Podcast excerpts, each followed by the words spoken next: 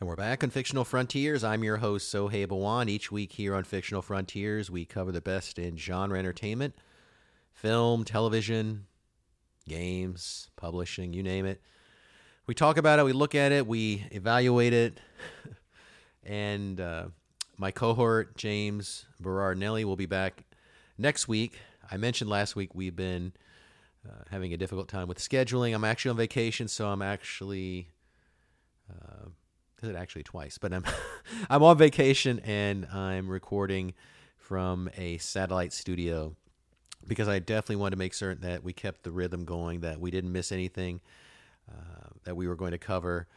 Over the last uh, couple of weeks, we meant to talk about a lot of these genre projects, and we had this really nice uh, momentum going, and I don't want to break that. I want to talk about these things, and when James comes back, we can definitely you know hit a lot of the topics he wants to discuss. And it's always great to hear from a veteran like James someone who's been around for such a long time who's been rubbing shoulders with uh, giants in the film uh, criticism industry I guess you could call it like Roger Ebert. And he's been around a long time. I've been around for a while. We uh, are somewhat jaded to a degree but I think we do a pretty good job. I hope we do a pretty good job in looking at a lot of the projects that we enjoy with uh, a less jaded eye. I try to keep him balanced. He tries to keep me uh, astute and uh, looking at things with a real critical eye. So he'll be back next week, finally. I think it's been a month and a half almost. I know a lot of people have probably migrated to other places, but at the end of the day, uh, James is a critical part of this show, and I consider this to be a uh, somewhat uh, indirect or uh, partial extension of the fictional frontiers brand real views right? So gotta have him back gotta have him back. Last week i was talking about pop culture entertainment as a whole and genre fans and how they're invested in so many things and how they're so tough when it comes to so many different projects and uh, how they are too invested to a degree. Well i'm somewhat being hypocritical because i'm going to go and do a deep dive into Star Wars Obi Wan Kenobi this week and talk about why I've been looking forward to this show, what my thoughts were about the show. I'm going to be getting into a lot of spoilers here. So you, if you have not watched the show at all, please, please, please do not uh, listen to this episode until it's archived or go and watch the entire show. And then I would love to hear from our listeners about my take on this series. And I've never really gone into uh, a real deep critical analysis by myself about the Star Wars franchise as a whole. But I'm going to do that today, and uh, I'm going to piggyback on some of the things we talked about last week. But look, there are things I love about the Star Wars franchise, there are things that I don't really care for. I grew up watching Star Wars from the very beginning. I saw the first film uh, at a very, very, very young age in the theaters and I remember seeing Return of the Jedi in the theaters and being uh, somewhat underwhelmed, uh, but still exhilarated, uh, or I was feeling a sense of exhilaration after watching that film and what happened. And then I remember when the Phantom Menace was announced, when George Lucas announced that he was going back to do the prequel saga to say, or I'm sorry, to tell uh, the story behind the fall of Anakin Skywalker and that first teaser trailer on Waterboy going to the theater and specifically making a beeline to the ticket counter to buy a ticket for a trailer. I know that sounds very strange today where you know trailers are released every day. Um, you know, if there's a pop culture event, it's released simultaneously on all these different streaming services, YouTube, at the forefront of all that. Back in the day, you had to actually buy a ticket to watch a teaser trailer. I know it sounds odd, but that's what I did. And the movie itself went to the midnight screening of that. There were midnight screenings at that time. Now they've realized that they can make more money, so the premieres have you know started.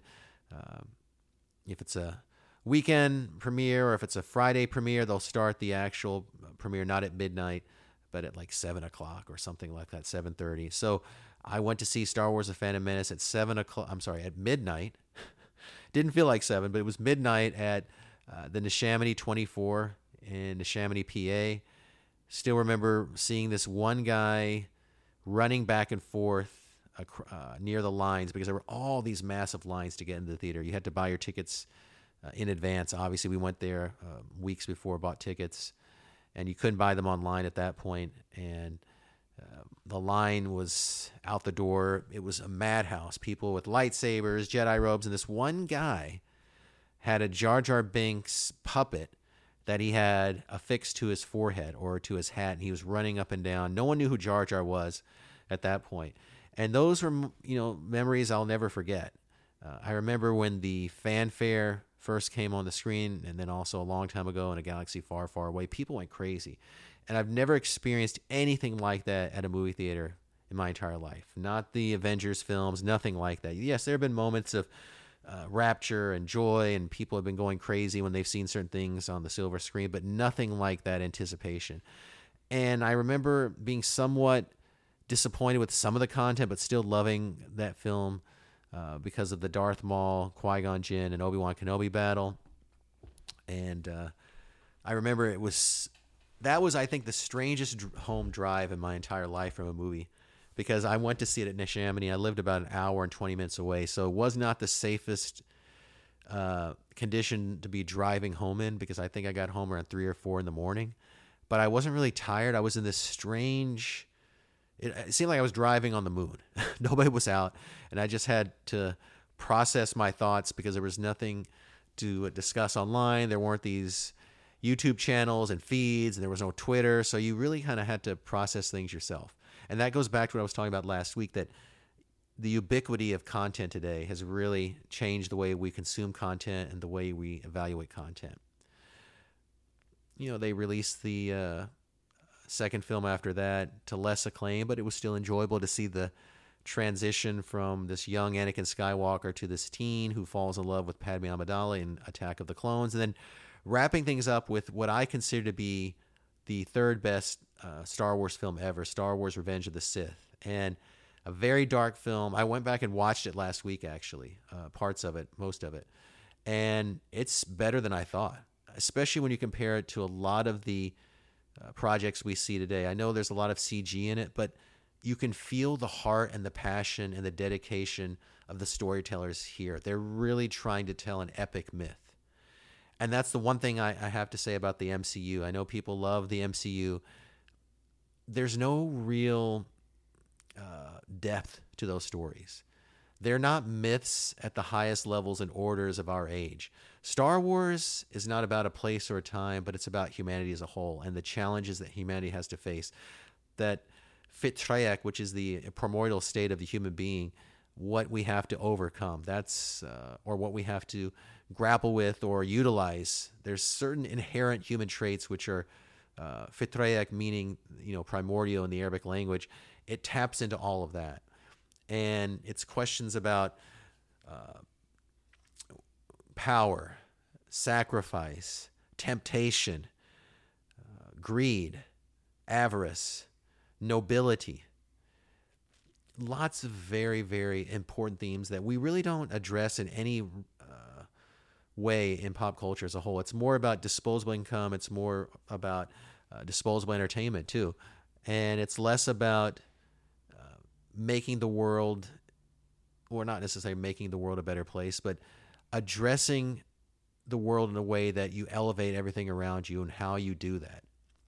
Uh, George Lucas really tapped into and looked into a lot of Islamic theology when he was making those films, and you can see that in the work. You can see these uh, notions of good and evil and what can lead someone astray and what can elevate someone. And those stories were all about elevation, but the challenge of elevation is always, always uh, something that is not easy to, over, easy to overcome at all. It's it's a it's a bear, it's a beast, and you can fall.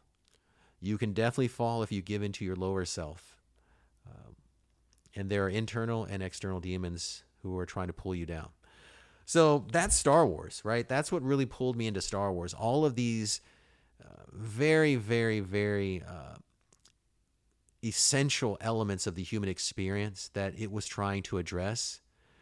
and this notion that there is an unseen reality to existence. Um, there's there's truth. There's uh, the unseen world, and from that, George was able to create or produce this world uh, that other people were able to play in. He he really uh, set the stage for a lot of this, and uh, that's what's strong storytelling. That's storytelling that stands the test of time.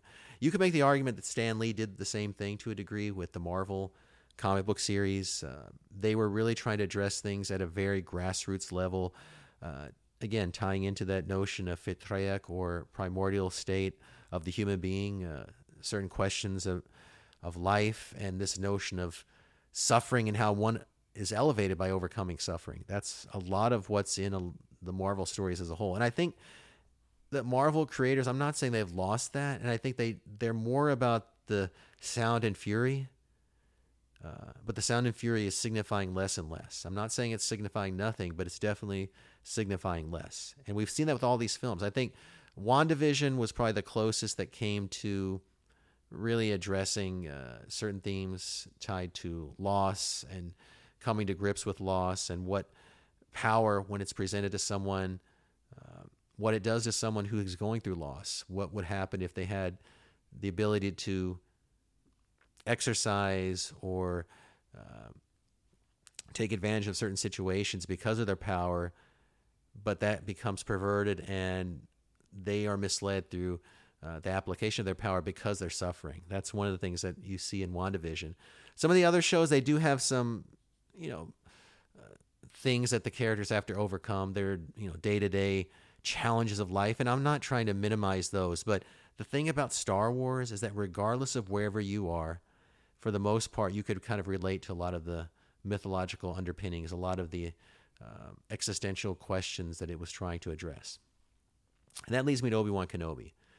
Now, here's where we get into spoilers. So, if you're not interested in hearing anything about Star Wars, Obi Wan Kenobi, uh, listen to this episode later. uh, if you're uh, keen, uh, if you're cool with this, if you're uh, inclined to want to listen to what I have to say about this, someone who's been a long time, I don't say fan, but someone who's enjoyed these projects for a very long time and has thought about them maybe way too much. But if you're interested, stick around because I think we're going to be talking about things that uh, will actually add, hopefully, to the enjoyment of the project.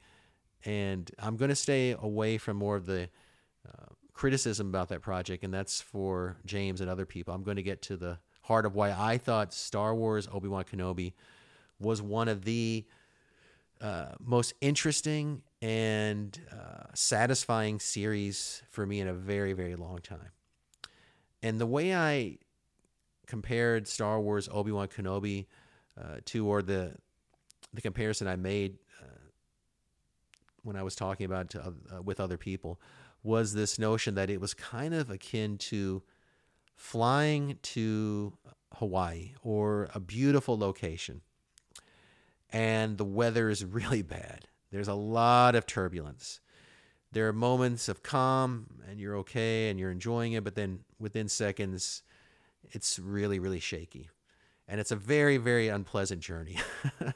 uh, it's ups and downs, it's uh, lefts and rights. And you know you're wondering you're asking yourself uh, whether or not it was the right choice uh, you shouldn't be asking yourself that you've already made the decision you need to embrace it and move on but you're like okay uh, should i turn the ship around and go back home but then once you make your way through the clouds and you land on that island you realize the journey was worth it and that's the way i feel about you know star wars obi-wan kenobi i feel like the journey was definitely worth it and why was it worth it for me? You know, I'm older. I know that Star Wars is for kids. And so the other thing that George made certain to include in his films was uh, a lot of adventure and excitement. He wanted to include those elements in his stories. He knew these were action heavy films. There needed to be these action centric pieces. You know, kids want fun. Adults want fun, but kids are more about the the adventures and the you know swashbuckling and those types of things. That's what they want.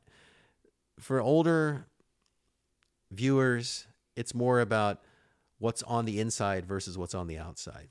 And for me, the thing that really uh, stands out in my mind with respect to Star Wars Revenge of the Sith is that last scene, or one of the last scenes, when Obi Wan Kenobi slashes Anakin Skywalker across the legs and the arm, cutting both his legs off, uh, cutting his arm off, uh, his other arm, the other arm uh, he lost uh, when it was cut off by Count Dooku. So he's limbless, lying there on the quote unquote shore of Mustafar, burning to death. It's a volcanic planet, and he's literally burning. It's it's so symbolic of uh, hell, uh, Jahannam, if you will. I don't want to say Jahannam, but it's it's definitely symbolic of uh, the pain that comes from uh, being away from the light. And he's literally be bur- he's literally burning. He's literally being consumed by the flames. And Obi Wan yelling down to Obi uh, Obi Wan yelling down to Anakin when he's seeing him burning there. You were the chosen one. It was said that you would destroy the Sith. Excuse me. I'm going to get this right. He says, "You are the chosen one." He yells at Anakin. It was said that you would destroy the Sith, the villains in this, not join them, bring balance to the Force, not leave it in darkness. And then Anakin yells back, I hate you. And then Obi Wan uh, says to him, I loved you. And you f- see this overwhelming sense of guilt. Earlier, when he and Anakin are fighting, he says to him, I failed you, Anakin, I have failed you. And so at the end of that film, you see a broken uh, Obi Wan Kenobi who decides to protect Luke Skywalker, the future of the Jedi Order. Leia is with Bail Organa on the planet of Alderaan. The sister and brother are separated. Luke and Leia are brother and sister. Leia is on um, Alderaan with Bail Organa, and Luke Skywalker is being raised by Owen Lars and Beru, his wife, on Tatooine, the home of Anakin Skywalker. Because obviously, the place that someone would least likely look is the place that you would think is the most dangerous place in the galaxy for a child to be raised, uh, the home of Anakin Skywalker. No one would ever go back there. He would never go back there. He probably would never want to go back there because of what he went through before. And so Obi Wan says that he will, you know, look after the boy. He'll be that helicopter parent, so to speak. And that's how the movie ends. And so we don't see Vader and Obi Wan reconnect until Star Wars A New Hope. And they have that epic classic battle on the Death Star in which Obi-Wan Kenobi allows himself to be slashed and he vanishes and becomes a spectral being that cannot be harmed by Darth Vader or the Emperor anymore, but he can still guide Luke. So he actually does become more powerful because they can't use uh, physical harm against him and they can't do anything to make him suffer in a way that Luke might be forced to try to save him and what have you. So, you know, a lot of fans were like, okay, we don't need to see anything else. We know what happened. Uh, Obi Wan confronts Vader in A New Hope and says, Darth, he doesn't call him Anakin. And Vader says to him, When I left you, I was but the learner. Now I am the master. And so, what Lucasfilm decided to do, because Ewan McGregor's performance was very much loved. I loved him in the uh, uh, prequel trilogy. I thought he was fantastic, and I just felt that he was the best Obi Wan Kenobi. With all due respect to Sir Alec Guinness, when I think of Obi Wan Kenobi, I think of Ewan McGregor. Uh, James Arnold Taylor did a lot uh, to help me uh, lean in that direction as well with his uh, voice acting performance in Star Wars: The Clone Wars. So it's that iteration. I guess it's the prequel iteration that's my favorite iteration of the character so they decided to make a series uh, that addressed what happened in between A New Hope, some of what happened between A New Hope and Revenge of the Sith. And so what we see when the series starts is that about 10 years have passed and Obi-Wan Kenobi is living in this abandoned cave. He's a broken man. Uh, he's still overlooking, uh, or he's, you know, making certain that Luke Skywalker is doing okay. He's overseeing things, if you will, uh, from a distance, even though Owen Lars doesn't want Obi Wan anywhere near him because of what happened to Anakin Skywalker. But when we start, we realize that Obi Wan is broken because not only did he lose his entire family, the Jedi, not only did the galaxy fall under the fist of this tyrannical ruler known as Emperor Palpatine, he lost his best friend in Anakin Skywalker and he failed in training him. He actually feels that it was his fault that Anakin fell because of him. So he's lost everything. So he's lost confidence in himself. And I can tell you from personal experience with family members who have maybe made a wrong decision when they were watching over somebody else, even a medical decision. Sometimes people will go to a doctor and they'll talk to someone they know and say, What should I do? Should I have this procedure or not? And then something bad happens. And then that other person who made the decision or uh, the person that gave them the advice, I should say, they say, You know what? Uh, I don't know why I did that. And they feel broken, even though it wasn't their fault. Uh, maybe if something goes wrong during the procedure, but they feel that they are to blame for anything that happens later. And so, what this series does is it shows Obi Wan Kenobi addressing this by him having to shake himself out of these doldrums when Leia is placed in danger. Now, I'm sure a lot of you are going to be watching the show, so I won't go into too much, but um, suffice to say, there are, you know, adventures and uh, detours and the like because uh, the Sith, actually, the Inquisitors, a group known as the Inquisitors, who were former Jedi, now recruited by Darth Vader and the Emperor to hunt down uh, Jedi, are on the hunt for Obi Wan Kenobi. And they think by capturing Leia, because she's the daughter of an old friend of Obi Wan Kenobi's, Bail Organa, that they might be able to pull him out of hiding. At least that's what Vader thinks. And so that's what the series is pretty much about.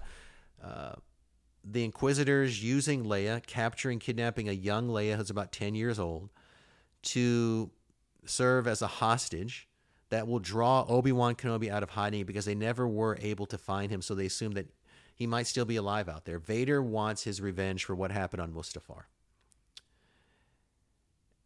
During the course of the series, Obi Wan Kenobi learns that Anakin Skywalker has now become Darth Vader, and they confront each other one time, and Obi Wan does a really, really poor job against Vader because he's just not the same. He's a broken man.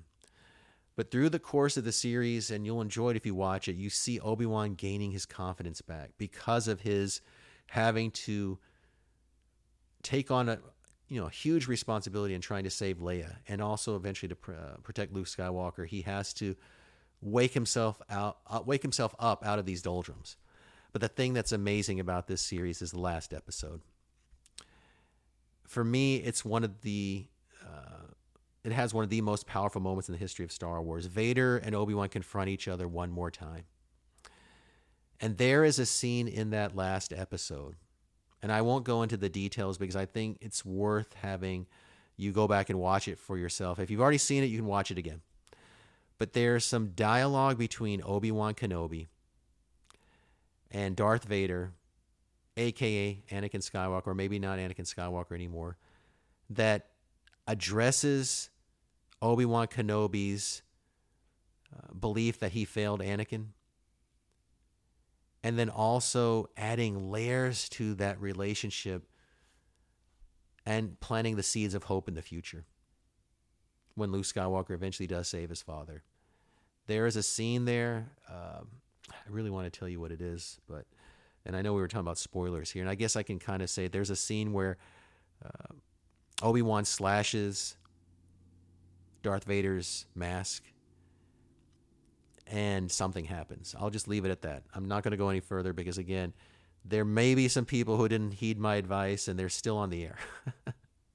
uh, and if you've already seen it, you can go and watch it again uh, at a variety of different places. It's already on YouTube. By the time you uh, watch, or I'm sorry, listen to this segment, you're going to find on YouTube again. It's everywhere.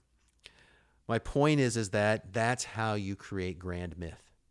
You take a concept, an idea about, um, you take a concept or an idea, a challenge um, about something in the human experience, and you address it from one angle, and you do it in a way that is very, very relatable, even though it doesn't directly involve something that we're familiar with. We're not in the world of Star Wars. We're in 2022 on planet Earth, and we're dealing with a whole host of issues.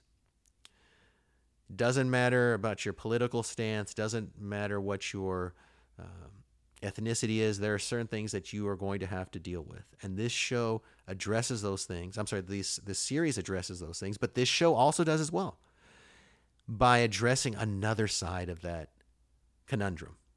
And that's what grand myth is all about. It's about taking a concept or an idea, addressing that idea, asking the right questions, and then giving you possible food for thought, if not outright answers to those questions. Now, you can make the argument that these things are subjective, but if I had to sum up what Star Wars Obi Wan Kenobi is all about, it's about taking responsibility for one's actions. And that resonated so strongly with me because I think in this day and age, so many people don't want to take accountability for their actions. Uh, they don't want to recognize their own failings. And it's it's a very egocentric time. If you have a deficiency in one area, it's almost a badge of honor. It's almost great to uh, mention that to other people. Look, I have this. I'm I'm failing in this area. It's, it's it's actually not something that should be addressed and improved upon. That's one thing. But then also when a person makes a mistake, it's great to forgive.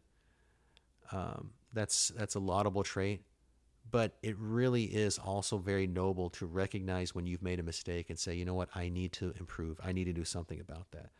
So that's what I wanted to say with respect to the series. That yes, it had a lot of bumps on the road.